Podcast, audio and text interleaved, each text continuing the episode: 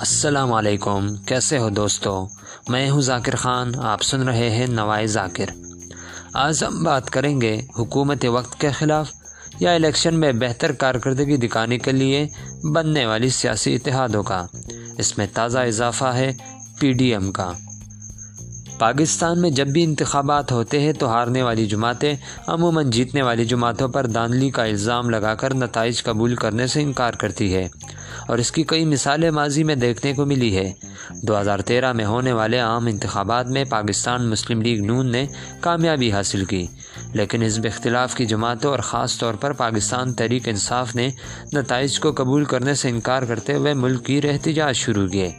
تحریک انصاف کی جانب سے ایک سو چھبیس دن کا طویل دھرنا دیا گیا۔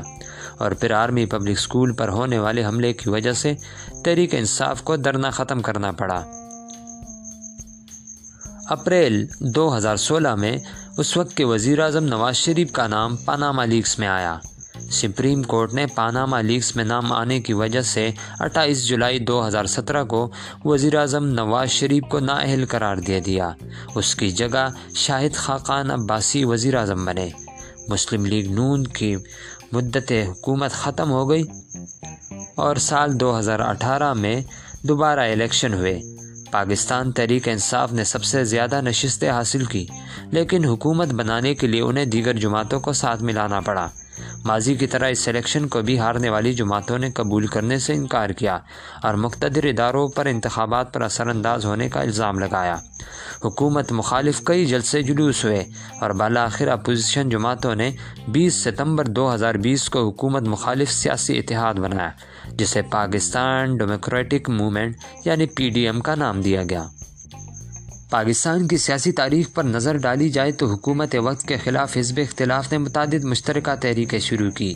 جیسے تیس اپریل انیس سو سڑسٹھ میں نوابزادہ نصر اللہ خان کی سربراہی میں ایوب خان کے خلاف پانچ پارٹیوں پر مشتمل سیاسی اتحاد، انیس سو ستتر میں انتخابات سے پہلے پیپلز پارٹی مخالف نو سیاسی و مذہبی جماعتوں کا تشکیل دیا گیا پاکستان قومی اتحاد۔ جنرل ضیاء کے خلاف چھ فروری انیس سو اکاسی کو جمہوریت کی بحالی کے لیے بنایا گیا اتحاد، جسے ایم آر ڈی کہا جاتا ہے۔ انیس سو اٹھاسی کے انتخابات سے پہلے غیر جمہوری قوتوں کی مدد سے نو جماعتوں پر مشتمل پیپل پارٹی مخالف اتحاد بنایا گیا جسے آئی جی آئی کا نام دیا گیا۔ انیس سو ستانوے میں گرینڈ ڈیموکریٹک الائن کے نام سے اتحاد بنا، جس کی قیادت نوابزادہ نصر اللہ خان کر رہے تھے اور یہ اتحاد نواز شریف حکومت کے خلاف بنا بنایا گیا تھا۔